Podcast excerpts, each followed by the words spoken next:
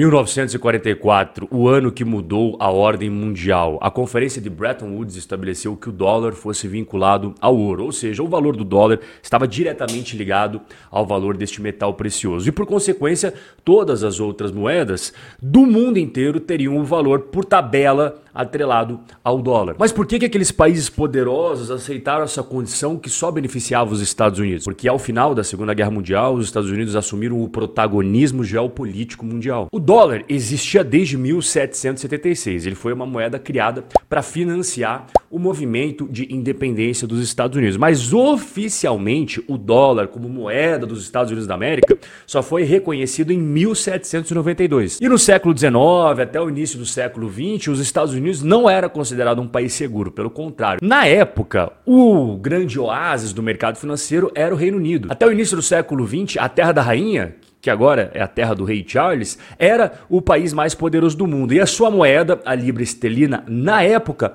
era o que o dólar significa para nós hoje em dia. Mas em 1918, o Reino Unido se afundou. Eles erraram no jogo de xadrez da geopolítica mundial e o resultado da Primeira Guerra Mundial colocou eles numa posição extremamente delicada e frágil. Os Estados Unidos, então, farejaram a oportunidade no ar e não perderam tempo. Começaram a ganhar cada vez mais terreno no comércio mundial. Mas foi a Segunda Guerra Mundial que realmente mudou o jogo dos Estados Unidos e trouxe para eles a posição número um no poderio mundial. Enquanto os países europeus, que eram até então as grandes potências, estavam completamente devastados devido ao conflito, os Estados Unidos estavam completamente intactos. Eles tiveram um pequeno ataque em Pearl Harbor, é verdade, mas os Estados Unidos não sofreu bombardeios, explosões, destruições como aconteceu na Europa. Muito pelo contrário, eles estavam produzindo cada vez mais e vendendo cada vez mais para o próprio conflito e após o conflito para a reconstrução da Europa e do Japão. E é por conta de todo esse contexto que eu acabei de explicar para você que os outros países então aceitaram na conferência de Bretton Woods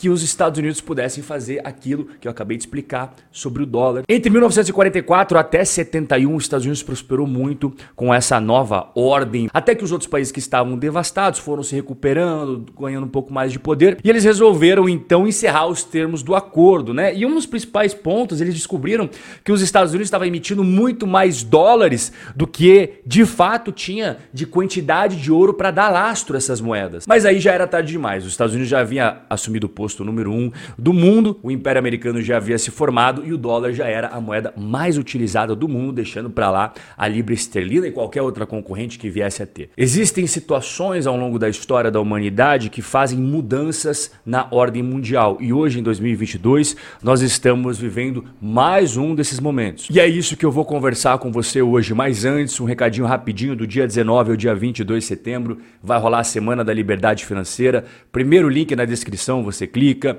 se inscreve, vão ser aulas digitais, gratuitas e a gente vai se encontrar na primeira aula. Rússia e China sempre tiveram relações, mas a partir de 2022, o próprio Parlamento Europeu reconhece em suas pesquisas que a China e a Rússia se aproximaram de uma maneira nunca antes vista. Nesse documento, eles elencaram as principais parcerias estratégicas chinesas em ordem de importância. Quem ocupa o primeiro lugar, aquela parceria que tem o maior nível de cooperação tanto tecnológico quanto comercial e militar. Tá vendo aqui, ó, a Rússia. E logo abaixo nós temos vários países do Sudeste Asiático, da África e o Paquistão. E eu vou mostrar aqui o mapa mundial demonstrando cada relação que a China tem com os países mundo afora. E a intensidade das cores mostra aquelas parcerias que são muito mais fortes para aquelas que são meramente questões comerciais e nada além disso. E em 25 de fevereiro de 2022, um dia após a Rússia entrar na Ucrânia, houve uma mensagem ao mundo que poucas pessoas se atentaram. China, Índia e Emirados Árabes Unidos não votaram favoravelmente a sancionar, a punir a Rússia no Conselho de Segurança da ONU devido ao conflito na Ucrânia. E olha que interessante, uma semana antes de acontecer isso, no dia 18 de fevereiro de 2022, a Rússia e a China já estavam declarando que eram parceiras na des dolarização do mundo. O que, que você percebe que vem acontecendo desde 2014, quando aconteceu aquela questão da Crimeia? A utilização da moeda dólar veio caindo, caindo, caindo. O yuan chinês já é a terceira moeda estrangeira mais procurada na Rússia. Vale lembrar que a China não impôs sanções contra a Rússia. E alguns dias atrás, o Vladimir Putin, presidente da Rússia, disse aí na última quarta-feira que a China vai pagar a Gazprom, a empresa de gás natural russo, em 50% moeda russa e 50% em moeda chinesa. E aqui vem o primeiro pulo do gato do nosso vídeo de hoje, que uma das principais formas de você retirar poder de um império, principalmente no século 21, onde, onde tudo gira em torno da economia, é justamente diminuindo o poder que a moeda daquele país tem nas transações internacionais. E aqui nós vamos para o segundo pulo do gato do vídeo de hoje, que é a Rota Sino-Russa Oriental. Você já ouviu falar nesse nome? É também conhecido como o gasoduto poder da Sibéria. É um oleoduto que começou a enviar gás natural para a China desde 2019. Ele ainda não atingiu a sua capacidade total. Quando ele atingir 100% mesmo, vai enviar 48 bilhões com B de metros cúbicos de gás por ano aos chineses. Você ouviu bem, não é para a Europa não é para os chineses. E as sanções? Desde que elas começaram, os negócios entre China e Rússia aumentaram em 31%. Só as importações da Rússia para a China subiram 51% desde que começou todo esse problema da Europa sancionando os russos. E você lembra lá no começo do vídeo que eu mostrei as principais parcerias da China, que disparado era a Rússia em primeiro lugar? Mas ali logo abaixo vinha o Paquistão. Quando nós pegamos o poderio militar atualizado em 2022 de cada um dos países, você tem a Rússia em segundo lugar, a China em terceiro lugar e o Paquistão aqui em nono lugar. E aqui vem o terceiro pulo do gato do nosso vídeo de hoje. Em quarto lugar é a Índia. Na última quarta-feira, o primeiro-ministro da Índia disse que deseja fortalecer os laços com a Rússia mesmo que o país tenha sido banido da comunidade internacional. Também na semana passada, o Financial Times trouxe uma reportagem muito interessante sobre como a Índia, junto com a China, está comprando cada vez mais e mais e mais petróleo russo. Além disso, eles continuam comprando carvão e fertilizantes russos. Então, qual que é a primeira conclusão do vídeo de hoje? As restrições e sanções da Europa e dos Estados Unidos só estão fortalecendo cada vez mais os laços entre Rússia e China e também estreitando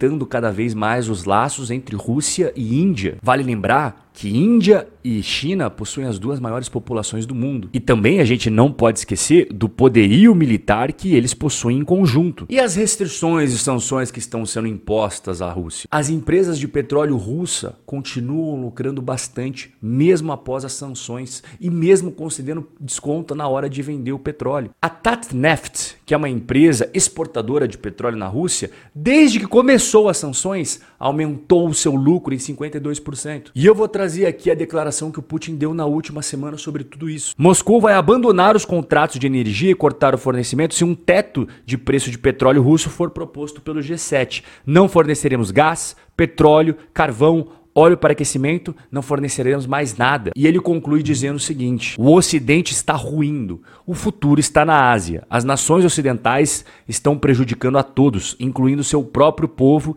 na tentativa de preservar seu domínio global, que está escapando de suas mãos. Fato é que as sanções que a Europa impôs à Rússia acabou voltando tudo contra o seu próprio povo. O aumento da conta de energia, a falta de gás. E quando a gente olha para o lado russo, a gente não vê a população com falta de gás ou falta de petróleo. E o gás natural e o petróleo agora está fluindo para a Índia e para a China. Sem dinheiro, a Rússia não está. E aqui vem o ponto principal. O Brasil precisa saber muito bem como navegar nesse cenário. É evidentemente que o presidente que o Brasil escolher nas urnas vai precisar ter inteligência, sabedoria e perspicácia para colocar o Brasil na melhor posição possível no xadrez da geopolítica mundial. Todos os países já estão se movimentando. Qual deve ser o movimento do Brasil? Essa decisão tem o poder de mudar o destino do Brasil no xadrez da geopolítica mundial. Forte abraço e a gente se vê no nosso próximo encontro. Por que, que não é ensinado educação financeira nas escolas? Porque quem decide que é ensinado é o governo. E por que, que o governo não coloca educação financeira nas matérias obrigatórias? Se eu te contar, você promete que fica só entre nós dois? Porque o governo quer que o sistema continue como ele é. Como assim? Já parou para pensar que se você ensinar sobre juros compostos, as pessoas vão começar a receber os juros sobre o dinheiro ao invés de passar a vida pagando eles para os bancos? Não faz sentido. Você ensinar que não existe almoço grátis e que tudo na vida tem um custo. E quando se gasta mais do que ganha, esse rombo vai ser pago por alguém. Como é que os políticos vão continuar fazendo as suas promessas? Não tinha pensado nisso não. E se as pessoas entenderem o quanto do suado dinheiro delas é levado de forma invisível pelo governo, forma invisível, através de todos os impostos, aqueles que você sabe e aqueles que você nem sabe, e também da inflação, você acha que elas ainda vão continuar gostando do governo? Eu acho que não. Se continuar assim, eles sempre vão permanecer no topo. Faz sentido. É por isso que você nunca deve deixar a escola atrapalhar a sua educação. O que é mais importante sobre o dinheiro, você só aprende fora da escola. Quero te fazer um convite especial. Durante os dias 19 a 22 de setembro vai rolar o workshop Liberdade Financeira. Clique no botão abaixo e vem comigo. Clique no botão abaixo e se cadastre gratuitamente no evento.